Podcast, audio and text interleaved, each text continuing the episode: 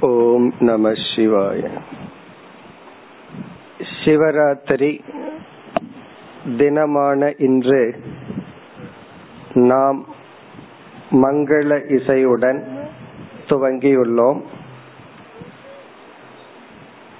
நம்முடைய சம்பிரதாயத்தில் பலவிதமான பண்டிகைகளை கொண்டாடுகின்றோம். தீபாவளி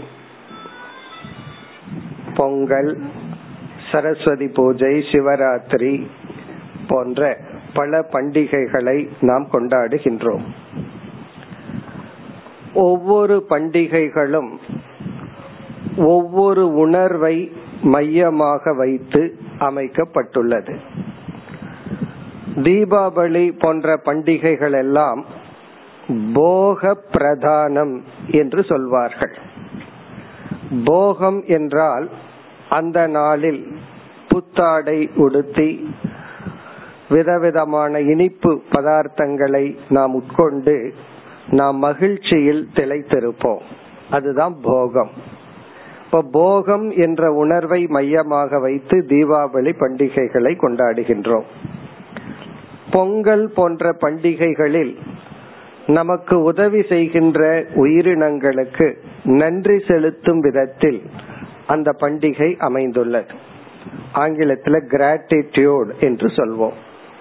இப்ப எந்த உயிரினங்கள் எல்லாம் நமக்கு உதவி செய்கின்றதோ அதை நாம் வணங்கி ஒரு நன்றியை வெளிப்படுத்தும் விதத்தில் அமைந்துள்ளது. சரஸ்வதி பூஜை போன்ற பண்டிகைகள் பிரார்த்தனை ரூபமாக உள்ளது. நமக்கு அறிவு வேண்டும் என்று இறைவனிடம் வணங்குவது போல் அமைந்துள்ளது. இவ்விதம் ஒவ்வொரு பண்டிகைகளும் நாம் கொண்டாடுகின்ற நிகழ்ச்சிகளும் ஒவ்வொரு உணர்வை மையமாக கொண்டுள்ளது. அதுபோல இந்த சிவராத்திரி என்ற பண்டிகை தவ பிரதானம் தவத்தை மையமாக கொண்ட நாள் இது. இப்ப தீபாவளியை போல மற்ற நாள்களை போல அல்ல இது. இன்று நாம் விரதம் இருக்கின்றோம் கண் விழிக்கின்றோம் இதுல வந்து தவம் மையமாக உள்ளது. அப்படி தவத்தை மையமாக கொண்ட இந்த நாளில் நாம் தவத்தை பற்றி சில கருத்துக்களை சிந்திப்போம். பலர் படித்திருப்பீர்கள் பலவிதமான கதைகள் எல்லாம் இருக்கு. ஏன் இந்த பண்டிகை கொண்டாடுகின்றோம்? சிவராத்திரிக்கான காரணங்கள் பல இருக்கின்றது. அந்த கதை நமக்கு முக்கியமல்ல. அதிலிருந்து நமக்கு என்ன செய்கிறார்கள் என்றால் நம்மை தவத்தில் ஈடுபடுத்துகின்றார்கள். எல்லாமே நமக்கு தேவை. பிரார்த்தனை தேவை தவம் தேவை அதே சமயத்துல ஒரு இன்பமும் மகிழ்ச்சியும் தேவைதான். வெறும் வாழ்க்கைக்கு தேவையான பொருள்னால மட்டும் ஒருவன் மன நிறைவை அடைந்து விட முடியாது. அதாவது இருக்க இடம் உணவு இது மட்டும் இருந்துட்டா நம்ம மகிழ்ச்சியா இருக்க முடியாது. அதற்கு அப்பாற்பட்டு ஒரு ஒரு விளையாட்டு ஒரு மகிழ்ச்சி அது தேவைப்படுகிறது. அதனாலதான் தீபாவளி போன்ற பண்டிகைகள். வாழ்க்கைக்கு தேவையான இடம் உணவு மட்டும் ஒரு மனிதனை சந்தோஷப்படுத்தும் என்றால் சிறைச்சாலையில் இருக்கிறவங்க தான் ரொம்ப சந்தோஷமா இருக்கணும். காரணம் என்ன? அவர்களுக்கு தேவையான உணவு வந்துருது. இருக்கின்ற இடம் இருக்கின்றது. தைரியமா படுத்து உறங்கலாம். திருடர்கள் வந்து விடுவார்களோங்கிற பயம் இல்லாம உறங்கலாம். காரணம் என்ன? அவங்க இருக்கிறதே அவர்களுக்குள்ளதான். நம்ம வீட்டுல எவ்வளவு சொத்து சேர்த்து வச்சிருந்தாலும் பயத்தோடு உறங்குவோம். யாராவது வந்துருவாங்களோ தீங்கு செய்து விடுவார்களோ. இப்ப இதுல இருந்து என்ன தெரிகிறதுனா வெறும் பொருள் மட்டும் இருந்தால் மனிதன் நிறைவடைவதில்லை. அதற்கு அப்பாற்பட்டு நமக்கு தேவைப்படுகின்றது.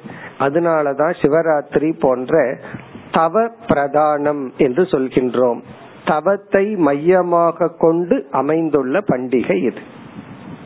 அதனால நம்ம இந்த வேளையில இந்த தவம்னா என்ன என்று பார்ப்போம்.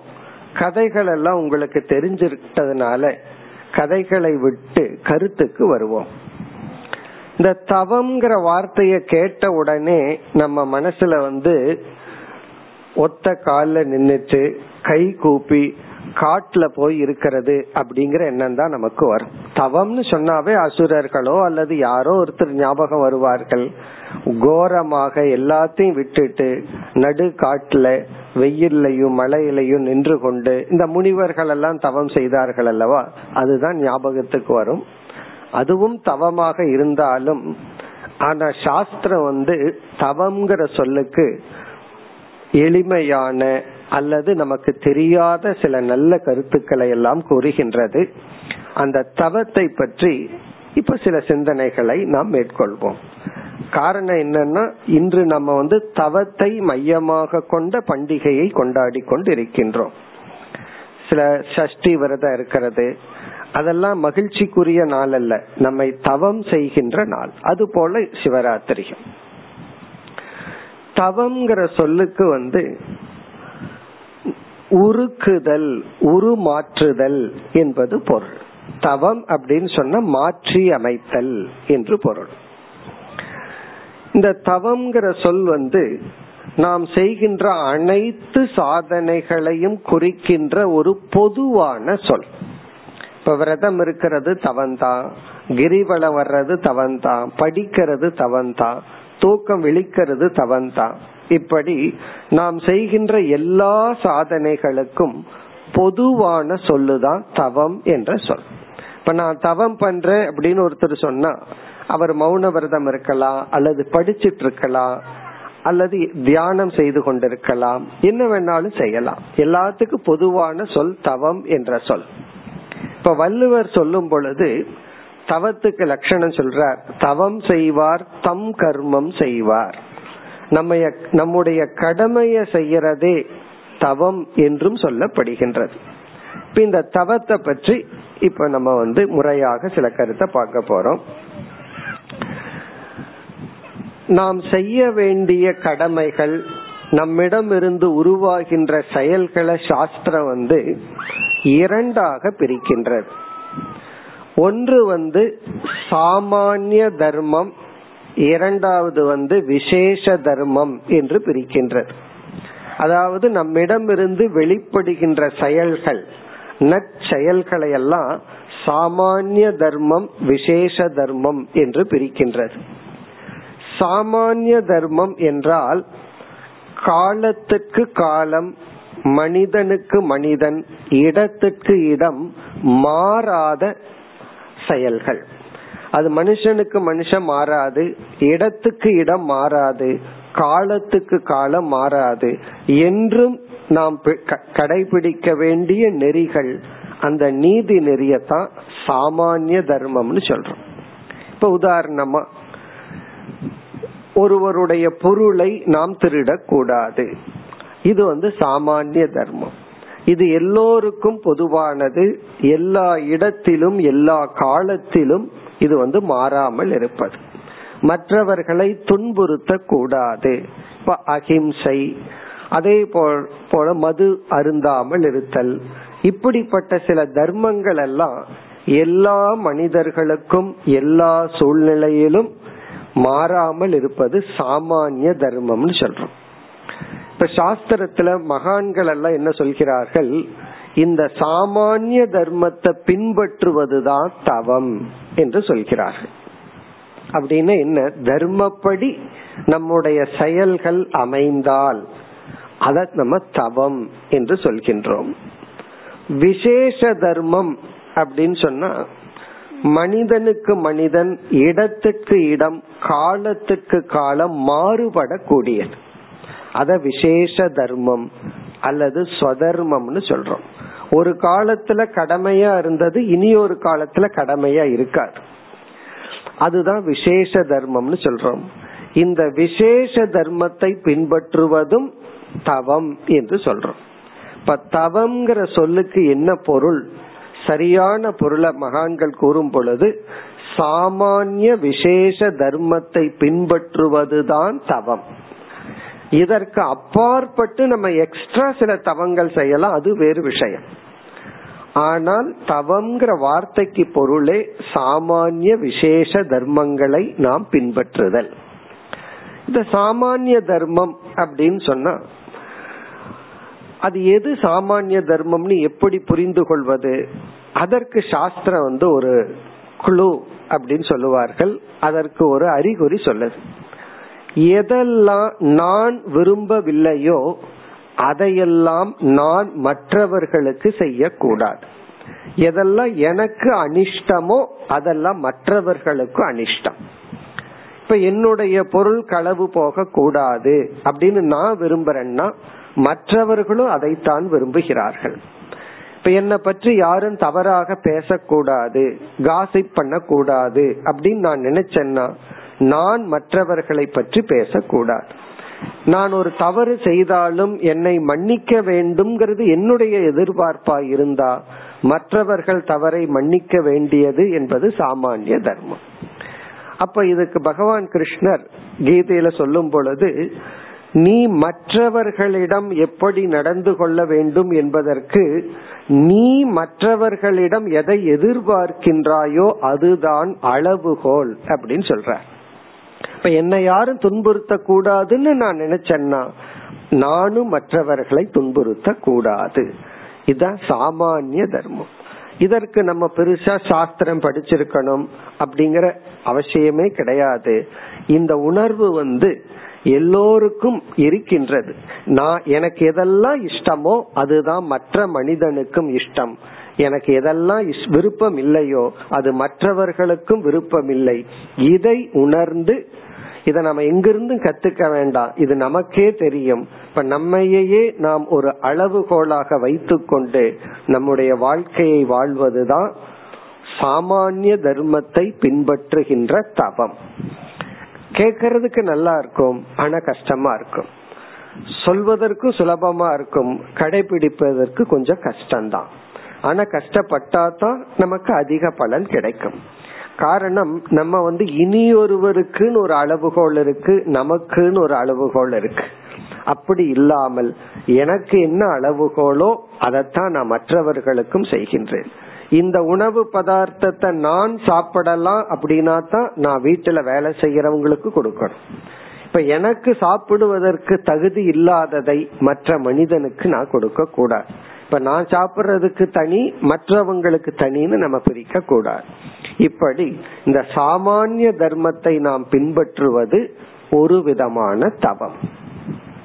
இனி விசேஷ தர்மம் என்றால் சாஸ்திரங்கள் வந்து விசேஷ தர்மத்தை நான்காக பிரிக்கின்றது நான்கு ஸ்டேஜ்ல விசேஷ தர்மம் இருக்கின்றது. முதல் தர்மம் முதல் ஸ்டேஜ் வந்து மாணவ பருவத்தில் வாழ்பவர்களுக்கான விசேஷ தர்மம். அதாவது பிரம்மச்சரிய ஆசிரமம் சொல்றோம் ஸ்டூடெண்ட்ஸ் ஸ்டேஜ் இவர்களுடைய விசேஷ தர்மம் என்ன அப்படின்னு சொன்னா அறிவை அடைதல் படித்தல் தான் ஸ்டூடெண்டினுடைய விசேஷ தர்மம். இங்க படித்தல்னா ஸ்கூலுக்கு போய் படிக்கிறது மட்டுமல்ல நம்ம இல்லறத்திற்குள் சென்றால் நம்மிடத்துல ஏதாவது ஒரு ஸ்கில் ஒரு ஸ்கில் இருக்கணும். ஒரு கலை இருந்தா தான் அதை வச்சு நம்ம வாழ முடியும். அந்த கலையை கற்றுக்கொள்வதுதான் மாணவ பருவத்தில் இளைஞர்களினுடைய விசேஷ தர்மம். இப்ப அவங்க வந்து அதிகமா பணத்தை கையாண்டுட்டு அரசியல்ல போயிட்டு வேற ஏதாவது செயல்ல ஈடுபட்டு கொண்டிருந்தால் அவர்களால் ஒரு அறிவை அடைய முடியாது. எந்த ஒரு ஆர்ட் எந்த ஒரு கலையையும் கற்றுக்கொள்ள முடியாது. இப்ப ஒரு கட்டடம் கட்டுற மேஸ்திரியா இருந்தான்னா அந்த சின்ன வயசுல பழகினா தான் உண்டு. ஒரு வயதுக்கு மேல புதிதாக எதையும் நம்ம பழகி கொள்ள முடியாது. அது உங்களுக்கே தெரியும்.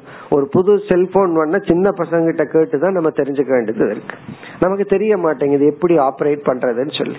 இப்ப எந்த ஒரு அறிவையும் அந்த பிரம்மச்சரிய ஆசிரமத்துல தான் நாம் கற்றுக்கொள்ள முடியும். அப்ப ஸ்டூடெண்டினுடைய விசேஷ தர்மம் மாணவ பருவத்தில் இருப்பவர்களுடைய விசேஷ தர்மம் என்னவென்றால் படித்தல். அவங்க அவங்களுக்கு எந்த சப்ஜெக்ட் பிடிக்குதோ அதை படிச்சு பிறகு வந்து அந்த அறிவை அடைதல் தான் மாணவர்களுடைய விசேஷ தர்மம். அப்படி படிக்க வேண்டும் என்றால் வாழ்க்கை வந்து கொஞ்சம் எளிமையாக இருக்க வேண்டும். ரொம்ப லக்ஸுரியா போகமா இருந்தால் நம்மால வந்து படிக்க முடியாது. அதனாலதான் நம்ம வந்து சுவையிலையும் போகத்திலையும் மாணவனுக்கு கவனம் போயிடுச்சுன்னா படிப்பு வந்து போயிரும். இப்ப கொஞ்சம் ஒரு கட்டுப்பாட்டுடன் ஒழுக்கத்துடன் எளிமையுடன் புலனின்பத்தை எல்லாம் சற்று கட்டுப்படுத்தி படித்தல் தான் மாணவருடைய விசேஷ தர்மம். ஏன்னா அந்த வயசுல செஞ்சாதான் உண்டு. அப்படி அதை மிஸ் பண்ணிட்டோம் அப்படின்னா பிறகு வந்து புதிய எந்த அறிவையும் அவ்வளவு சுலபமாக கற்றுக்கொள்ள முடியாது. ஒரு ஸ்டூடெண்டா இருக்கும்போது ஒரு அறிவை அடைகிறதுக்கு எவ்வளவு முயற்சி செய்யறோமோ அதே இது இல்லறத்துக்கு போனதுக்கு பிறகு பத்து மடங்கு எக்ஸ்ட்ரா எஃபர்ட் போட்டா தான் அந்த அறிவு அடைய முடியும். அதனால ஒரு இளைஞர்களுக்கு வந்து தவம் என்பது படித்தல். பிறகு வந்து அந்த இளமையில இருக்கும் பொழுது அவர்களுக்கு வரக்கூடாத ஒன்று என்னவென்றால் சாஸ்திரம் வந்து ஆலசியம் அப்படின்னு சொல்லுது. ஆலசியம்னா சோம்பல். இந்த லேசினஸ் இந்த சோம்பல் அப்படிங்கறது ஒரு மாணவ பருவத்துல வந்து விட்டால் அதுதான் அவர்களுக்கு நரகம். அதனால ஒரு இளைஞர்களை குழந்தைகளும் சரி இளைஞர்களை படிப்பவர்கள் இந்த பேச்சுலர்னு சொல்றமல்ல அவங்க வந்து மோர் ஆக்டிவா இருந்தா அது குறையா எடுத்துக்கொள்ள கூடாது. குழந்தை ரொம்ப குறும்பு பண்ணுது ரொம்ப துரு துருன்னு இருக்கு அப்படின்னா அப்படித்தான் இருக்கணும். அது சோம்பேறியா வீட்டுல உட்கார்ந்துட்டு எதுவும் செய்யாம இருந்தா தான் தவறு. அப்ப அந்த வயதுல வந்து சோம்பல் என்கின்ற வாழ்க்கையை அழிக்கின்ற குணம் வந்து விடக்கூடாது. ஆக்டிவா இருக்கணும். பிறகு வந்து படிக்கணும். இனி அடுத்த விசேஷ தர்மம் வந்து கிரகஸ்த ஆசிரமம் இல்லறத்தில் இருப்பவர்களுக்கு சாஸ்திரம் கூறுகின்ற விசேஷ தர்மம். இப்ப ஸ்டூடெண்டா இருக்கும் பொழுது பணத்தை சம்பாதிக்க கூடாது பணத்தை ஹேண்டில் பண்ண கூடாதுன்னு சொல்லப்பட்டிருக்கு. பெற்றோர் கொடுக்கற பணத்தை வச்சுட்டு படிக்கணும். பிறகு தர்மம் அப்படியே மாறுது. எந்த சாஸ்திரம் வந்து மாணவனா இருக்கும் போது பணத்தை சம்பாதிக்க கூடாதுன்னு சொல்லச்சோ அதே சாஸ்திரம் வந்து இல்லறத்துக்கு வரும் பொழுது பணத்தை சம்பாதிக்கணும்னு சொல்ல கடமையாக சொல்லப்பட்டிருக்கு. அது எப்படின்னா சும்மா கொஞ்சமா சம்பாதிக்காத எவ்வளவு உன்னால தர்மத்துக்கு உட்பட்டு சம்பாதிக்க முடியுமோ அவ்வளவு தூரம் பொருளை ஈட்ட வேண்டும் அப்படிங்கறது தர்மம் ஆகின்றது இப்ப பொருளை ஈட்டணும் பிறகு வந்து இல்லறம் அப்படிங்கிற வாழ்க்கையில தான் நம்ம வந்து வேற சில கர்ம யோகம் வேற சில கர்மங்களை எல்லாம் செய்ய முடியும். இப்ப அவர்களுக்கு சாஸ்திரம் சொல்கின்ற தர்மம் என்ன? அப்படிங்கறத உபனிஷத்துல ஒரு சிறிய கதை மூலமா சொல்லப்பட்டிருக்கு. அதாவது இல்லறத்தில் இருக்கிறவங்களினுடைய ஸ்வதர்மம் அல்லது விசேஷ தர்மம் அல்லது தவம். அங்க போகமா இருக்கலாம் என்ன வேணாலும் பண்ணலாம். ஆனால் என்ன ஒரு தவம் என்றால் அந்த சிறிய கதையை பார்ப்போம் இப்போ. பிரம்மதேவனிடம் மனித லோகத்திலிருந்து மனுஷனை ரெப்ரசன்ட் பண்ற ஒருத்தர் தேவலோகத்திலிருந்து ஒருவர் பிறகு அசுர லோகத்திலிருந்து ஒருவர்னு மூன்று பேர் போய் எங்களுக்கு ஏதாவது உபதேசம் செய்யுங்கள்னு கேட்டார்களாம். அந்த பிரம்மதேவர் என்ன செய்தார்? ஒரே ஒரு சொல்லத்தான் உபதேசம் பண்ணார். மூன்று முறை. அவர் சொன்ன சொல் வந்து தா. தா தா தா அப்படின்னு மூன்று முறை சொன்னார். இந்த தா அப்படிங்கிற சொல்லுக்கு மனுஷ ஒரு அர்த்தத்தை புரிஞ்சுட்டான் தேவர்கள் ஒரு அர்த்தத்தை புரிந்து கொண்டார்கள் அசுரர்கள் ஒரு அர்த்தத்தை புரிந்து கொண்டார்கள். இந்த மனுஷன் பார்த்தான் தான் பிரம்மதேவன் சொல்லும் பொழுது என்னிடத்துல இல்லாத குணம் என்ன? அதை நீக்கிறதுக்கு சொல்றார். அப்படின்னு மனித என்ன புரிந்து கொண்டான் தா என்ற சொல்லால் நமக்கு மனித இனத்திற்கு தானம் என்கின்ற பண்பை உபதேசிக்கின்றார் அப்படின்னு புரிஞ்சுட்டான். தேவர்கள் என்ன புரிந்து கொண்டார்கள்? நம்ம எப்பொழுது பார்த்தாலும் ஆடல் பாடல்னு என்ஜாய்மெண்ட்லயே இருக்கிறோம். ஆகவே அந்த புலனடக்கத்தை சொல்றார் என்று தா அப்படின்னா தமக அப்படின்னு ஒரு அர்த்தம் இருக்கு சொல்ல இருக்கு தமம் அப்படின்னா இந்திரிய கட்டுப்பாடு. எப்பொழுது பார்த்தாலும் ஆடல் பாடல்லையே இருந்துட்டு இருக்கிற நம்மை அந்த புலநடக்கத்தை சொல்றார் என்று புரிந்து கொண்டார்கள். அசுரர்கள் என்ன புரிந்து கொண்டார்கள்? நம்மிடத்துல கருணையே இல்லை. தயா என்ற பண்பை உபதேசிக்கின்றார். தயின மற்றவர்களிடம் அன்பாக கருணையுடன் நடந்து கொள்ளுதல். அப்ப தானம் தமம் தயா. இந்த மூன்று அவரவர்கள் புரிந்து கொண்டார்கள். இப்ப இதுல வந்து நம்ம வந்து தேவனாம் இல்ல அசுரராம் இல்ல நம்ம மனுஷனா இருக்கோம். இப்ப மனிதனுக்கு வந்து இயற்கையில் இருக்கின்ற அந்த ஒரு சுவாவம் என்னன்னா லோபம். லோபம் சொன்னா மற்றவர்களிடம் பகிர்ந்து கொள்ளாத ஒரு மனநிலை. பொருள்கள் வர வர அதை நம்மளே வச்சுக்கணும் யாருக்கும் கொடுக்க கூடாது அப்படிங்கிற ஒரு மனநிலை. இது மனித இனத்தினுடைய பலகீனம். தேவ இனத்துக்கு வந்து ஆடல் பாடல்கள் பலகீனம். அசுர இனத்துக்கு வந்து கருணையற்ற தன்மை பலகீனம். அப்படி மனிதனுடைய பலகீனமே நாட் ஷேரிங் நம்மிடம் இருப்பதை பகிர்ந்து கொள்ளாத ஒரு மனநிலை. அதனால சாஸ்திரம் வந்து இல்லறத்துக்கு வந்து இரண்டு கட்டளை இடுகின்றது. பணத்தை நீ சம்பாதிக்கணும். கண்டிப்பா நீ அதை ஏர்ன் பண்ணி என்ஜாய் பண்ணணும். அடுத்தது வந்து அதை ஷேர் பண்ணணும். அதை பகிர்ந்து கொள்ள வேண்டும்.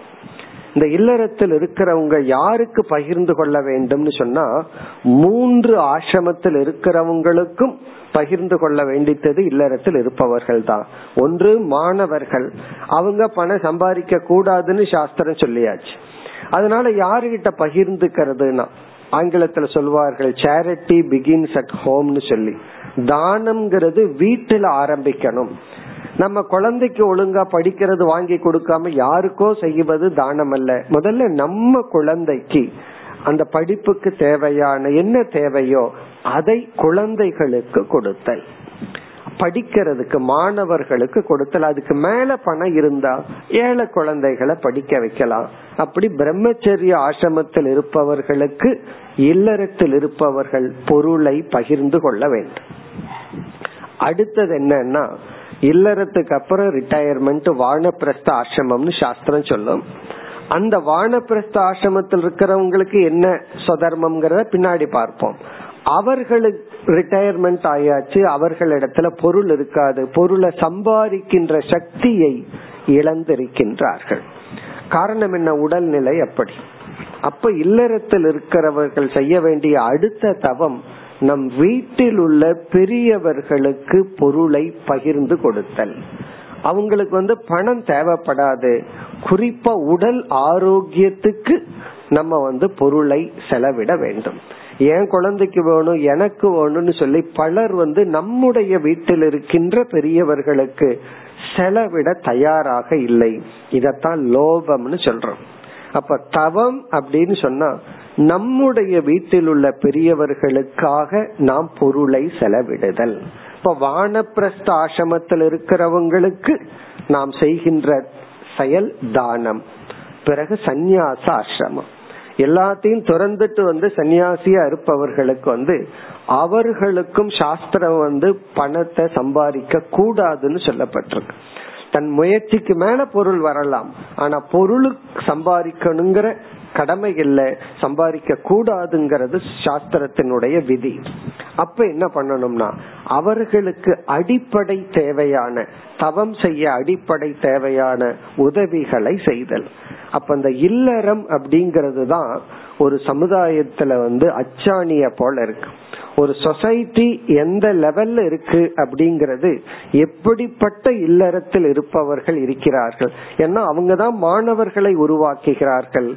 அவங்கதான் பெரியவர்களை பெற்றோர்களை காப்பாற்றணும். அவங்கதான் சன்னியாசிகளையும் உருவாக்குகிறார்கள் காப்பாற்றுகிறார்கள். ரிஷிகேஷ்ல வந்து இங்க மடம்னு சொல்றது போல அங்க வந்து மடாதிபதிய மண்டலேஸ்வர் அப்படின்னு சொல்வார்கள். ஒரு இல்லறத்தில் இருக்க அந்த மண்டலேஸ்வர் கிட்ட மடாதிபதி கிட்ட போய் சொன்னார் இந்த காலத்துல வர்ற சன்னியாசிகள் தரம் எல்லாம் ரொம்ப குறைஞ்சிருக்கு. அது ஏன்? அப்படின்னு கேட்டார். அதுக்கு அந்த சுவாமி சொன்னார் நாங்க ஆசிரமத்துல சன்னியாசிகளை கிரியேட் பண்றதோ மேனுபேக்சர் பண்றதல்ல. நீங்கெல்லாம் நல்லா ட்ரெயின் பண்ணி நல்ல ரா மெட்டீரியலை நல்ல சம்ஸ்காரத்தோட வளர்த்தி ஒரு குழந்தைய எங்கிட்ட கொடுத்தீங்கன்னா தான் நாங்க நல்ல துறவிகளை உருவாக்க முடியும். அப்போ துறவிகளை நாங்க உருவாக்குறது இருபத்தஞ்சு முப்பது வயசுக்கு மேல வர்றவங்களை தான் அதுவரைக்கும் எப்படி நீங்க அவங்கள வளர்த்தி இருக்கிறீங்களோ அதன் அடிப்படையில தான் அவர்கள் உருவாவார்கள் அப்படின்னு சொல்லி பதில் சொன்னார். உண்மையும் அதுதான். ஏன்னா ஒரு துறவி வந்து ஒரு சன்னியாசி எப்படி இருப்பா அப்படிங்கறது அந்த இல்லறத்துல பெற்றோர்கள் அவனை வளர்த்திய விதம் அது அவனுடைய வாழ்க்கைய ரிஃப்ளெக்ட் பண்ணது. அப்படி இந்த இல்லறத்தில் இருப்பவர்களுடைய தவம் என்னவென்றால் முக்கிய தவம் தானம். நம்மிடம் இருப்பதை பகிர்ந்து கொள்ளுதல். யாருக்கோ கொடுக்கறது கிடையாது. நம்முடைய குழந்தைக்கு மனசார செலவு பண்ணணும். அப்படின்னு என்ன அர்த்தம்? அங்க ஒரு தியாகம் வரும். நமக்கு செலவை குறைச்சிட்டு நமக்கு தேவையானதை குறைச்சிட்டு குழந்தைகளுக்கு என்ன தேவையோ அவர்களுடைய வளர்ச்சிக்கு நம்ம செலவிடணும். அடுத்தது நம்முடைய பெற்றோர்கள் வயதானவர்கள். இந்த இடத்துல நம்ம வந்து தர்க்கத்தை பார்க்க கூடாது புத்திய பயன்படுத்த கூடாது உணர்வை தான் பயன்படுத்தணும். அவங்க என்ன செஞ்சாலும் அவங்க என் மீது குறை சொல்கிறார்கள் என்ன புரிஞ்சுக்க மாட்டேங்கிறாங்க. அதனால நான் எனக்கு செய்ய மனசு வரலைங்கிறதெல்லாம் கிடையாது. நான் செய்கிற அவங்க புரிஞ்சுக்கிறது புரிஞ்சுக்காதது அவங்களுடைய மனநிலை. எப்படி உடல் வந்து சிறு வயதுல வளைஞ்சு கொடுக்கும். வயது ஆக ஆக முறிஞ்சு போகும். எப்படி நான் எலும்பெல்லாம் உடஞ்சிரும். ஒரு மரம் இருக்கு சின்ன வயசுல வளைஞ்சு கொடுக்கும் பெருசாயிடுதுன்னா வயதாயிடுதுன்னா என்ன? உடஞ்சுதான் போகும். அதே போல மனசுக்கும் சிறு வயதுல வளைஞ்சு கொடுக்கற தன்மை இருக்கும். வயசாக பிடிவாதம்ங்கிறது வந்துடும் அதனால பெற்று வயதானவர்கள் யாரும் வேணும்னு செய்யறது இல்லை அது இயற்கை.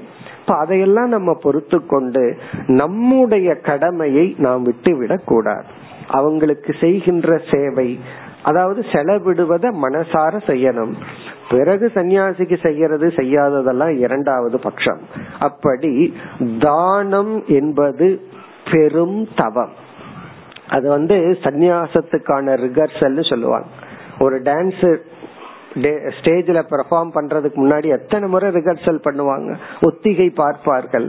அப்படி ஒரு காலத்துல எல்லாமே நம்ம விட்டு போக போகுது. அதற்கு முன்னாடி ஒத்திக பாக்கிறது தான் தானம். எதுவுமே நம்மதல்லன்னு கடைசியில நம்ம உணர்ந்தாகணும். அதற்கு முன்னாடி ஒத்திக பாக்கிறது தான் தானம். அப்ப தானம் என்பது இல்லறத்தில் இருப்பவர்கள் பொருளை ஈட்டுபவர்கள் செய்ய வேண்டிய ஒரு தவம். ஒரு கால் ஒரு சன்னியாசி ஒரு ஆசிரமம் வச்சிருக்கார் டிவோட்டிஸ் எல்லாம் ரொம்ப பணம் கொடுக்க ஆரம்பிச்சிடுறாங்க. உடனே அவரும் அந்த தானத்தை பின்பற்றி ஆகணும். பணம்னு ஒண்ணு நம்மிடம் வந்தால் அதை சேகரிச்சு வச்சுட்டே இருக்க கூடாது அதை செலவிட வேண்டும். நமக்கு அப்பாற்பட்டு அதை நம்ம செலவிட்டு இருந்தா தான் எப்படி ஓடுகின்ற தண்ணீர் தூய்மையா இருக்குமோ தேங்கி இருக்கிற நீர் சாக்கடையாகி விடுமோ அப்படி பணம் வர வர அதை நம்ம செலவழிச்சு பழகணும். இதுதான் மனம் வந்து விரிய நமக்கு கிடைக்கின்ற வாய்ப்பு. கடவுள் வந்து நம்ம செல்வத்தோட படைச்சாருன்னா நம்ம என்ன புரிஞ்சுக்கணும்னா பணத்தை செலவிட்டு நம் மனதை விரிக்க பகவான் வாய்ப்பு கொடுத்துள்ளார். பகவான் நம்ம ஏழையா படைத்திருந்தால் எளிமையாக வாழ்ந்து நம்முடைய மனதை பக்குவப்படுத்த பகவான் வாய்ப்பு கொடுத்துள்ளார். அப்படி நம்ம புரிஞ்சுக்கணும்.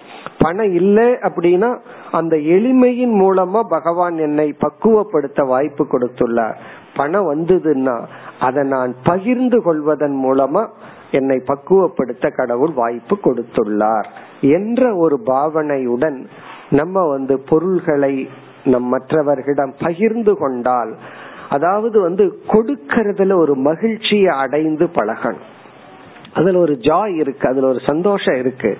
அந்த சந்தோஷம் ஆரம்பத்துல வராது. இப்ப காலையில எட்டு மணி வரைக்கும் தூங்குறது சந்தோஷம்தான். ஆனா அஞ்சரை மணிக்கு எந்திரிச்சு வாக்கிங் போறது கஷ்டம்தான். எவ்வளவு நாள்னா அந்த ட்ரைனிங் ஆற வரைக்கும்.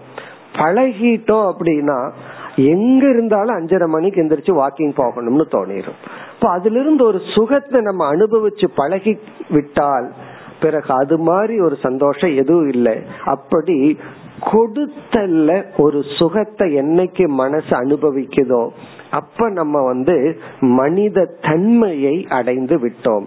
இறைவன் வந்து நம்ம வந்து பழி வாங்கி உள்ளார்னு ஒரு இடத்துல யம தர்மராஜா சொல்லுவார். கடவுள் வந்து நம்ம பழி வாங்கிட்டாராம் எப்படின்னா இப்படிப்பட்ட சில தீய குணங்களை நமக்கு கொடுத்து அப்படிங்கிற மாதிரி சொல்லுவார். அப்படி மனித இனத்துக்குன்னு கொடுக்கப்பட்ட ஒரு சாபம் லோபம் பகிர்ந்து கொள்ளாத மனநிலை. அதை நம்ம வென்று விட்டால் மனித நிலைக்கு செல்கின்றோம். அதற்கு அடுத்த நிலை தெய்வீக நிலைக்கும் நம்ம செல்வோம். முதல்ல மிருக நிலையிலிருந்து மனித நிலைக்கு வருவோம். அதை நம்ம சக்சஸ்ஃபுல்லா பண்ணிட்டா பிறகு அடுத்த நிலைக்கு செல்வோம். அப்ப தவம்னு சொன்னா காட்டுல போய் ஒத்த கால்ல வெயில்ல நிற்பது அல்ல அது வந்து அசுரர்களோட செய்கின்ற கோரமான தவம். ஆனா தவம் என்பது நம்மிடம் இருப்பதை பகிர்ந்து கொள்ளுதல். அதை புரிந்து கொள்ளாதவர்களிடம் பகிர்ந்து கொள்வது இதை விட மேலானது. சில பேர் வந்து நான் கொடுக்க விரும்புறேன் பட் கொடுத்தாலும் என்ன குறை சொல்கிறார்கள். அப்படியெல்லாம் நம்ம சொல்லி நம்ம தானத்துக்கு நம்ம தடை விதித்துக் கொள்கின்றோம். தயானந்த சாமிஜி ஒரு முறை சொன்னார். எது உத்தமமான சேவை என்றால் இந்த மனநோயில பாதிக்கப்பட்டு உடலில பாதிக்கப்பட்ட குழந்தைகள் இருக்கின்றார்கள். எத்தனை பெற்றோர்கள் வாழ்க்கையே அந்த குழந்தைக்காக செலவிட்டு வாழ்ந்து கொண்டு இருக்கின்றார்கள். இப்ப யாருக்காவது ஒரு உதவி செஞ்சா அந்த உதவிய அவர் உணர்ந்து நமக்கு அட்லீஸ்ட் ஒரு தேங்க்ஸ் நன்றி சொல்வார். ஆனா இப்படிப்பட்ட குழந்தைக்கு நாம் செய்கின்ற சேவை அந்த குழந்தைக்கே தெரியாது. அப்ப அந்த குழந்தைகிட்ட இருந்து எந்த ஒரு ரெஸ்பான்ஸும் நமக்கு வராது. அப்படி இருந்தும் செய்வதில் மகிழ்ச்சியை அடைந்து சில பெற்றோர்கள் அவர்களுக்காக வாழ்க்கையை மாற்றி அமைத்துள்ளார்கள்னா அதுதான் பெரிய சேவைன்னு சொல்லுவார்கள். ஏன்னா மனநோயில பாதிக்கப்பட்டவருக்கு நம்ம ஒரு உதவி செஞ்சா அது யாருகிட்ட இருந்து அந்த உதவி வருதுன்னு தெரியாமல் இருக்கும். ஆனா நமக்கு ஒரு சந்தோஷம் இருக்கு. அவங்களுக்கு தெரியுதோ இல்லையோ? அதே போலதான் சில பெற்றோர்களா இருக்கலாம் வயதானவர்களா இருக்கலாம் அல்லது நம்ம யாருக்கு பொருளை செலவிடணுமோ அவங்க அதை புரிஞ்சுக்காம இருந்தாலும் சரி. அது ஒரு மனநோயினே வச்சுக்குவோம். ஆனா நம்ம மகிழ்ந்து பழகிவிட்டால் நம்முடைய தானத்திற்கு யாரும் தடையாக இருக்க மாட்டார்கள். உண்மையிலே நம்ம தான் தடையா இருப்போம். சில தவறான எண்ணங்கள் வந்து நம்ம தானத்திற்கு தடையாக வந்து விடுகிறது. இப்ப நம் மனதை நாம் விரித்து கொள்ள வேண்டும் என்றால் நாம் ஒரு பெரும் தவம் செய்ய வேண்டும் என்றால் அந்த தவம் என்பது நம்மிடம் இருப்பதை பகிர்ந்து கொள்ளுதல். இப்ப மாணவர்களுடைய விசேஷ தவம் வந்து படித்தல் எளிமையாக இருத்தல் குறிப்பா சோம்பல் என்கின்ற ஒரு நோய் வந்து விடக்கூடாது. ஒரு வயதுக்கு மேல வந்து நான் உழைச்சு தான் சாப்பிடணும் பெற்றோர்களுடைய உழைப்புல சாப்பிடக்கூடாதுங்கிற ஒரு ரோசம் வரணும் ஒரு உணர்வு வர வேண்டும். இல்லறத்தில் இருப்பவர்களுக்கு மற்ற மூன்று ஆசிரமத்தையும் பார்க்க வேண்டியது. குறிப்பா தானம். பணத்தை சம்பாதிக்கிறது எவ்வளவு முக்கியமோ அதே போல பகிர்ந்து கொள்ளுதல். பிறகு இனி ஒரு தவமும் சொல்லப்பட்டுள்ளது. அது வந்து யக்ஞம் என்று உபனிஷத் சொல்லும். யக்ஞம் என்றால் இந்த சிவராத்திரி போன்ற இறை வழிபாடு அந்த இறைவனை வழிபடுதல் அதுவும் இல்லறத்தில் இருப்பவர்களுடைய கடமை. அதைத்தான் இப்ப நம்ம செஞ்சிட்டு இருக்கோம் யக்ஞம் அதுல இறைவனை வழிபடுதல் பெற்றோர்களை வழிபடுதல் மற்ற மணி விருந்தோம்பல் இதெல்லாமே யக்ஞம்ங்கிற தலைப்புல பேசப்பட்டுள்ளது. இனி நம்ம வந்து அடுத்த மூன்றாவதுக்கு போவோம். ரிட்டையர்மெண்ட் லைஃப் வானப்பிரஸ்த ஆசிரமம்னு ஒண்ணு இல்லாட்டியும் கூட அது இயற்கையில நடக்கத்தான் நடக்குது. இல்லறத்துல இருக்கிற சம்பாதிக்கிற சக்தியை நம்ம இழந்து ரிட்டையர்ட் ஆயிட்டோம் அப்படின்னா நம்ம வந்து வானப்பிரஸ்த ஆசிரமத்தில் இருக்கிறோம். அவர்களுக்கு சாஸ்திரம் என்ன தவம் சொல்கிறது என்றால் அவர்களுக்கு தவம் வந்து மௌனம். அதாவது பேசாமல் இருத்தல். பிறகு வந்து வாக் தபந்தான் தான். உணவுல கட்டுப்பாடு பேச்சுல கட்டுப்பாடு பொறுப்பிலிருந்து விலகி கொள்ளுதல். ஏன்னா இல்லறத்துல இருக்கும் போது எல்லாமே நம்ம கண்ட்ரோல்ல வச்சு வச்சு எல்லாம் நம்ம கேட்டுதான் செய்வார்கள். அப்ப அப்ப நம்ம இருக்கிற மாதிரி ஒரு ஃபீலிங் இருக்கும். ரிட்டையர்மெண்ட் ஆனதுக்கு அப்புறம் சாவி நம்ம கையில இருந்து போனதுக்கு அப்புறம் சொல்லுவார்கள் ஆவி விட்டாலும் விடுவேன் சாவியை விட மாட்டேன்னு சொல்லி. காரணம் என்ன? அந்த ரெஸ்பான்சிபிலிட்டி நம்ம விட்டு போன உடனே அந்த அகங்காரம் நானே இல்லாதவனா? அப்படிங்கிற ஒரு எண்ணம் வந்துருது. அப்போ வயதான காலத்துல நாம் செய்ய வேண்டிய தவம் என்னவென்றால் அடுத்த ஜெனரேஷன் விஷயத்துல தலையிடாமல் இருத்தல். பல பெட் வயதானவங்க நினைக்கிறாங்க நம்ம வீட்டில் இருக்கிறதே சுமையா இருக்கு. இந்த வயது ஆயிட்டாவே ஒரு எண்ணம் வந்துடும் சீக்கிரம் போயிடணும். வீட்டுல இருக்க கூடாது நம்ம ஏன் இருக்கிறோம்? நம்ம வந்து சுமையா இருக்கிறோங்கிற எண்ணம் வருது. ஆனா உண்மை அது அல்ல. இந்த ஒரு சாஸ்திரம் சொல்ற பக்குவத்துடன் நம்ம வீட்டுல இருந்தோம் அப்படின்னா நம்மளே அந்த வீட்டுக்கு ஒரு ஒளி விளக்கு போல இருப்போம். உண்மையிலேயே எங்கர் ஜெனரேஷன் அதாவது இல்லறத்தில் இருக்கின்ற இளைஞர்களுக்கு வந்து ஒரு பக்குவமான பெரியவர்கள் வீட்டுல தேவைப்படுதுதான். ஏன்னா அது ஒரு லைஃப் அது ஒரு உணர்வுடைய ஒருவர் அங்க வீட்டுல இருந்தா அதுவே ஒரு அலங்காரம் தான் பிறகு ஏன் அது அலங்கோலமா மாறுதுன்னா பக்குவம் இல்லாமல் இருக்கும் பொழுது. நம்ம வந்து விலகி கொள்ளாமல் இருக்கும் பொழுது. சில பேர் சொல்லுவாங்க என் பையனை வளர்த்தி விட்டுட்டேன்னு அதுல வளர்த்தி இருப்பாங்க விட்டுருக்க மாட்டாங்க. இந்த வளர்த்தி விடுதல் இருக்கே அந்த விடுதலை செஞ்சிருக்க மாட்டாங்க. நாற்பது நாற்பத்தஞ்சு வயசு பையனுக்கு ஆயிருக்கும். இவங்களுக்கு என்ன குறைன்னா என்கிட்ட சொல்லாம போறான். அவன் எங்க போறான்னு சொல்றது இல்லை அப்படி ஒரு எதிர்பார்ப்பு இப்ப இல்லறத்திலிருந்து அப்படியே மாறுது. அதனாலதான் நம்ம ஆரம்பத்துல சொன்ன விசேஷ தர்மம்ங்கிறது மனிதனுக்கு மனிதன் காலத்துக்கு காலம் இடத்துக்கு இடம் மாறுபடும் அப்படின்னு சொன்னோம் ஸ்டூடெண்டா இருக்கிற வரைக்கும் பணத்தை பத்தி சிந்தனை இல்லை. இல்லறத்துக்கு வந்த உடனே பணம் தான் ஷேரிங் வானப்பிரஸ்த ஆசிரமத்துக்கு வந்த உடனே நம்ம யாருக்கு எதையும் கொடுக்க கூடாது கொடுக்க வேண்டிய அவசியம் இல்லை நம்ம கிட்ட இருக்காது. பிறகு என்னன்னா அங்க தவம் அப்படிங்கறது நம்ம தனிமையில இருந்து பழகுதல் மௌனமாக இருந்து பழகுதல் உணவு கட்டுப்பாடுடன் இருந்து பழகுதல். ஏன்னா நம்ம வந்து செயலை எல்லாம் குறைச்சிட்டோம். இப்ப அந்த டைம் வந்து உணவு கட்டுப்பாடு இல்லை என்றால் நம்ம தேவையில்லாத நோய்களை வர வச்சு மற்றவங்களுக்கு கஷ்டத்தை கொடுப்போம். அதனாலதான் அது இல்லறத்திலிருந்தே கொஞ்சம் ஆரம்பிக்கணும். திடீர்னு போயிடக்கூடாது அதனாலதான் இந்த மாதிரி சமயங்கள்ல அப்பப்ப தவம் எல்லாம் இருந்து விரதம் இருந்து நம்ம தயார் பண்ணிக்கிறோம். இப்ப வானப்பிரஸ்த ஆசிரமத்தினுடைய விசேஷ தர்மம் என்னவென்றால் அடுத்த தலைமுறைக்கு அனுமதி கொடுத்து நாம் நம்மை விளக்கி கொள்ளுதல். விளக்கி கொண்டு இறை நாமத்தை சொல்லி ஜபம் செஞ்சு பழகுதல் பிறகு வந்து உணவு கட்டுப்பாடுடன் இருத்தல் இதெல்லாம் அவர்களுடைய தவம் பிறகு இறுதிய சந்நியாச ஆசிரமத்துக்கு வருவோம். சந்நியாச ஆசிரமத்தினுடைய தவம் என்னவென்றால் மன கட்டுப்பாடு புலநடக்கம் இந்த மனதை வந்து கட்டுக்குள் வைத்தல் அந்த இறைவனை உணர்தல். அந்த யார் இறைவன் அப்படிங்கறத உணர்வதுதான் சந்நியாச ஆசிரமத்தினுடைய முக்கிய குறிக்கோள். அதற்கு பக்குவம் இல்லை அப்படின்னா ஏதாவது ஒரு சேவையில் ஈடுபட்டு கொண்டு குரு சேவையோ சமுதாய சேவையோ ஈடுபடலாம். எதற்குனா நம்மை தூய்மைப்படுத்த நம்முடைய லட்சியம் என்னன்னா அந்த இறைவனை உணர்வதுதான். அதனாலதான் சிவபெருமானுக்கு பல அவதாரங்கள் இருக்கு. ஒவ்வொரு நாயன்மாருக்கும் அவரவர்கள் விருப்பத்துக்கேற்ற ஒரு உருவத்தை எடுத்து சில அவதாரங்கள் இருந்தது. பிறகு அதே சிவன் வந்து நீங்க கதையில படித்திருப்பீர்கள். பிரம்மாவும் விஷ்ணுவும் சிவனுடைய ஆரம்பத்தையும் ஆதியையும் முடிவையும் தேட சென்றார்கள். கண்டுபிடிக்க முடியவில்லைன்னு ஒரு அவதாரம். அத அந்த அவதாரத்தினுடைய அர்த்தம் என்னன்னா அந்த இறைவனை பற்றிய அறிவு நமக்கு புகட்டப்படுகிறது. அர்த்தநாரீஸ்வரன்கிற ஒரு அவதாரத்துல இந்த உலகமே இருமையால் ஆனது. அந்த இருமையே இறைவன் சொரூபம். இப்ப சந்தோஷம்ங்கிறது இறைவன் சொரூபம்னா துயரம்ங்கிறதும் பகவான் கொடுக்கிற பிரசாதம் தான் பகல்ங்கிறது பகவான் இரவுங்கிறது பகவான் தான் அப்படி படைக்கப்பட்ட இருமையே என்னுடைய சொரூபம்னு காட்டுகின்ற ஒரு அவதாரம்.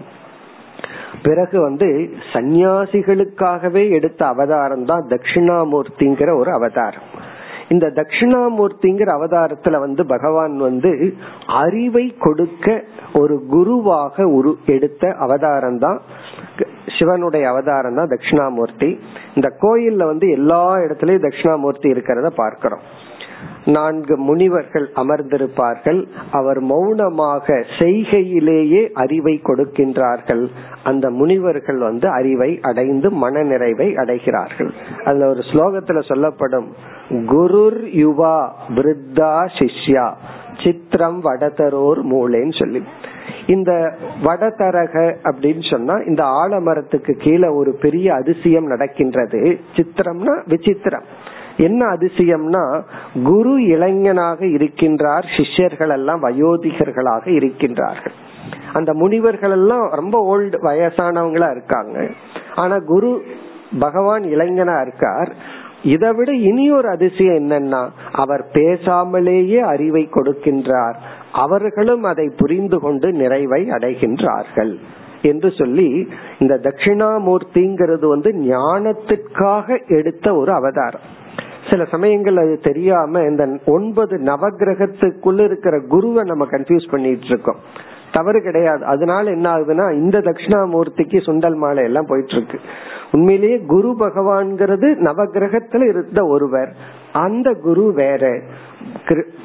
சிவபெருமான் எடுத்த தட்சிணாமூர்த்தி வேற. அவர் அந்த அவதாரம் எடுத்ததே அறிவை கொடுக்க. இந்த உலக அறிவுக்கு சரஸ்வதிய நம்ம சொல்றோம். ஆன்ம அறிவுக்கு தட்சிணாமூர்த்திய சொல்றோம். வைஷ்ணவர் மதத்துல வந்து ஹயக்ரீவர். அப்படி எல்லா சம்பிரதாயங்கள்லயும் இந்த அறிவை கொடுக்கறதுக்குனே இறைவன் ஒரு அவதாரத்தை எடுக்கின்றார். அப்ப சந்நியாச ஆசிரமம்னு சொன்னா அந்த அறிவுக்காக எடுத்துக்கொண்ட வாழ்க்கை முறை. இப்படி வந்து ஒவ்வொரு ஆசிரமத்திலும் அவரவர்களுடைய விசேஷ தர்மத்தை பின்பற்றுவதுதான் தவம் என்று சொல்லப்படுகிறது. இது விசேஷ தர்மத்தையும் சாமானிய தர்மத்தையும் பின்பற்றியதற்கு பிறகு எக்ஸ்ட்ராவா நம்ம செய்யணும்னாலும் செய்யலாம். நம்ம எக்ஸ்ட்ராவா தவம் பண்ணலாம். இப்ப நம்ம வந்து ஆபீஸுக்கு போறோம். பிறகு ஓவர் டைம்னு எக்ஸ்ட்ரா ஒர்க் பண்றோம். அது நம்மளுடைய சாய்ஸ் ஆனா ஆபீஸுக்கு போய் வேலை செய்யறது நம்முடைய கடமை. அதே போல நம்ம தவம் என்றால் எல்லாத்தையும் துறந்துட்டு காட்டுக்கு போறதோ உறவை துறப்பதோ அப்படி சாஸ்திரம் சொல்லப்படவில்லை. தவம் என்றால் அவரவர்கள் அவரவர்களுடைய நிலையில் என்ன கடமை இருக்கின்றதோ அதை செய்வது தவம். பிறகு சாமான்யமாக தர்மப்படி வாழ முயற்சி செய்வது தவம். முழுமையா வாழ முடியுதோ இல்லையோ அந்த முயற்சி தான் முக்கியம். மகாபாரதத்துல வந்து யார் தர்மத்தை முழுமையா பின்பற்றினார் அப்படின்னா விதுரர் தான். ஆனா தர்மராஜா தான் தர்மத்துக்கு பேர் போனவர். அதற்கு என்ன காரணம்னா அவருடைய மனதுல தர்மத்தை பின்பற்றணுங்கிற உணர்வு மேலோங்கி இருந்தது. சூதாடுறதும் கூட தர்மம்னு நினைச்சிட்டு அவர் தவறா செய்தார். சில சமயம் நம்ம தப்பே பண்ணலாம். அது தவறில்லை. எப்பொழுதுன்னா நம்மளுடைய இன்டென்ஷன் நம்மளுடைய பாவனை உணர்வு வந்து நான் தர்மத்தை பின்பற்றணும். தர்மப்படி இருக்கணும் அப்படிங்கிற எண்ணம் தான் முக்கியம். சில சமயங்கள்ல தவறு நடப்பது இயற்கை தான் அது முக்கியம் அல்ல அப்படி தவம் என்றால் நம் கடமையை செய்தல். விசேஷ சாமானிய தர்மங்களை பின்பற்றுதல். இதை நம்ம உணர்ந்து இது போன்ற நாட்கள்ல வந்து இந்த ஒரு நமக்குள்ள ஒரு சங்கல்பத்தை எடுத்துக்கணும். இது வந்து வெளியே சொல்லாம நமக்குள்ளேயே நான் வந்து தவம் செய்யணும் தவ வாழ்க்கை ஈடுபடணும் என்று ஒரு சங்கல்பத்தை எடுத்துக்கொண்டு முயற்சி செய்தால் கண்டிப்பாக மனித பிறவியில் எதை செய்யணுமோ அதை செஞ்சு அடைய வேண்டிய நற்கதியை அடைவோம். பிறகு தவத்தை பற்றி இனி ஒரு கருத்தை நம்ம பார்ப்போம். நம்ம வந்து இந்த உலகத்துக்கு ரெஸ்பாண்ட் பண்றது இந்த உலகத்துக்கு நம்மை வெளிப்படுத்துவது மூன்று இடத்திலிருந்து வெளிப்படுத்துறோம். ஒன்று உடல் இனி ஒன்று வாக் மூன்றாவது மனம். காயிக்கம் வாச்சிக்கம் மானசம் அப்படின்னு சொல்றோம். காயிக்கம்னா உடல் ரீதியா நம்ம செயல்படுறோம். வாச்சிக்கம்னா சொல் ரீதியா இந்த உலகத்தோடு நம்ம ரிலேட் பண்ணிக்கிறோம் இணக்கம் வைக்கின்றோம். மானசம்னா மனது ரீதியா இந்த உலகத்தோட நம்ம ரிலேட் பண்ணிக்கிறோம். இந்த தவமும் மூன்று லெவல்ல இருக்குன்னு பகவான் கீதையில சொல்றார். அதாவது உடல் ரீதியா செய்கின்ற தவம் வாக்கு ரீதியா செய்கின்ற தவம். மானச தவம்னு சொல்லி பகவான் தவத்தை வேறொரு கோணத்தில் மூன்றாக பிரிக்கின்றார். அதாவது உடல் ரீதியா செய்கின்ற தவம்னா உடல் ரீதியா யாரையும் துன்புறுத்தாமை யாரையும் அடிக்காம உடல் ரீதியா துன்புறுத்தாமை. பிறகு உடலை தூய்மையாக வைத்திருத்தல் உடலை ஆரோக்கியமாக வைத்திருத்தல். அது வந்து சாதாரண தவம் கிடையாது. அதாவது வந்து ஸ்டாட்டிஸ்டிக்ஸ் படி அதாவது வந்து புள்ளி விவரப்படி உணவு பற்றாக்குறையினால பலகீனம் அடைந்து நோய்வாய்ப்படுபவர்கள் இரண்டு சதவீதம். அதிகமாக உணவை உட்கொண்டு நோய்வாய்ப்படுபவர்கள் தான் தொண்ணூத்தி எட்டு சதவீதம். இந்த உடம்புக்கு எவ்வளவு உணவு தேவையோ அதற்கு மேல நம்ம கொடுத்து தான் நமக்கு நோய் வருதே தவிர உடலுக்கு தேவையான ஆரோக்கியமான உணவு இல்லாம நோய் வர்றது மிக குறைவு. அப்படின்னா என்ன தெரியுதுன்னா நம்ம இந்த உடலுக்கு வந்து தேவைக்கு மேல கொடுத்து தான் நம்ம நோய் வாய்ப்பட்டு இருக்கோம் அப்ப தவம் என்றால் உடலை ஆரோக்கியமாக வைக்க உணவு கட்டுப்பாடு பிறகு ஆசனங்கள் எக்ஸசைஸ் இது போன்ற வாழ்க்கை முறையை அமைத்துக் கொள்வது உடல் ரீதியான தவம். பிறகு வாக்கு ரீதியான தவம். அதுதான் மிக மிக கடினம். இதுவே சில பேர்த்து கஷ்டமா இருக்கும்.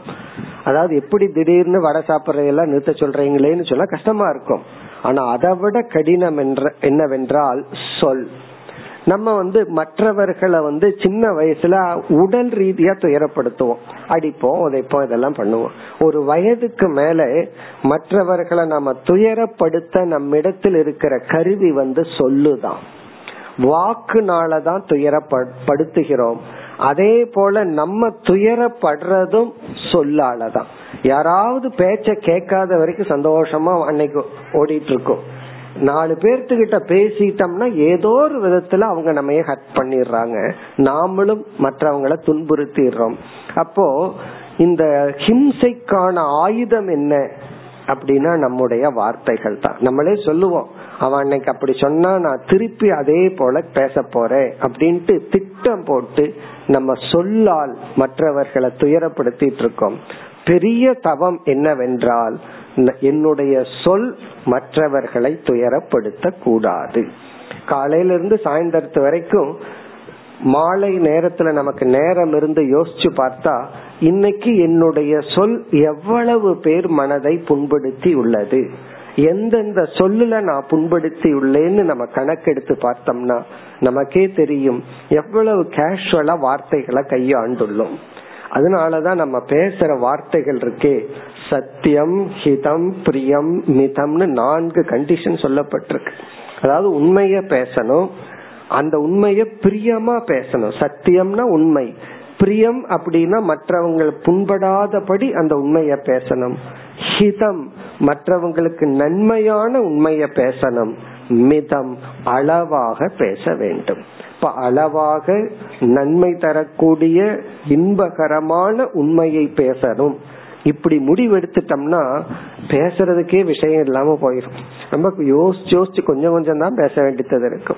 இப்படி வாக் ரீதியா செய்வது ஒரு மாபெரும் தபம். பிறகு மானசம். மானசம் தபம் என்ன அப்படின்னா இது மற்றவங்களுக்கு தெரியாது. நம்ம உடலை வந்து டெக்கரேட் பண்ணி தூய்மையா வச்சுக்கிறோம். என்ன மத்தவங்க நேரம் அதை பாத்துறாங்க இந்த மனசை நம்ம தூய்மைப்படுத்துறதுக்கு முயற்சி கொடுப்பதில்லை. காரணம் என்னன்னா அது ஏ நேரடியா தெரிவதில்லை. மறைஞ்சிருக்கு. இப்போ ஒருத்தர் வீட்டுக்கு நம்ம போறோம். அவங்க மனசுல என்ன ஓடுதுன்னு நமக்கு தெரிஞ்சா நம்ம தான் போக முடியுமா? அல்லது அவங்க தான் நம்ம வீட்டுக்கு வந்துட முடியுமா? அப்படி மனதில் இருக்கிற எண்ணங்கள் எல்லாம் ரகசியமா இருக்கிறதுனால அதை தூய்மைப்படுத்தும் முயற்சி நமக்கு குறைவா இருக்கு. வீட்டையே இப்படி வச்சிருப்போம். முன்னாடி வந்து பார்த்தா நல்லா வச்சிருப்போம். யாரு வந்து பார்க்காத இடத்த நம்ம எப்படி வச்சிருப்போம்? அவ்வளவு சுத்தப்படுத்தி வைக்கிறது இல்ல அப்படி இல்லாமல் மானசீகமா பொறாமைங்கிற உணர்வு வராம பாத்துக்கிறது பழிவாங்கிற உணர்வு வராம பாத்துக்கிறது நமக்கு வர்ற அனுபவங்கள் வந்து நம்ம ஒரு நெகட்டிவ் பர்சனை மாத்தக்கூடாது. சில கஷ்டங்கள் எல்லாம் நம்ம பக்குவப்படுத்தணுமே தவிர தவறானவன மாற்றக்கூடாது என்று மனதுல சில நட்பண்புகள் எல்லாம் தேவைப்படுகிறது. அந்த பண்புகளை அடைதல் மானசீகமான தவம். அப்படி ஒரு கோணத்துல தவம்ங்கிறது சாமானிய விசேஷ தர்மத்தை பின்பற்றுதல். அதுக்கு மேல நீங்க தவம் பண்ணணும்னா பண்ணலாம். ஆனா சாமானிய விசேஷ தர்மத்தை பின்பற்றுவதே பெரும் தவம். இனி ஒரு கோணத்துல உடல் சொல் மனம். இந்த மூன்று அனாத்மாக்கள் இந்த மூன்று லெவல்லையும் நாம் தவம் செய்து உடல் ஆரோக்கியம் மன ஆரோக்கியம் அறிவில் ஆரோக்கியம் இந்த ஹெல்த் இந்த மூன்று health physical health emotional health intellectual ஹெல்த்னு சொல்லுவாங்க. நமக்கே தெரியும் ஆரோக்கியத்தோட வாழ்றதுதான் வாழ்க்கை. ஆரோக்கியம் இழந்ததற்கு அப்புறம் வந்து நம்ம வாழவில்லை மெயின்டெனன்ஸ் ஏதோ வாழ்க்கைய தள்ளிட்டு இருக்கிறோம். அந்த ஒரு ஹெல்த் ரொம்ப முக்கியம்.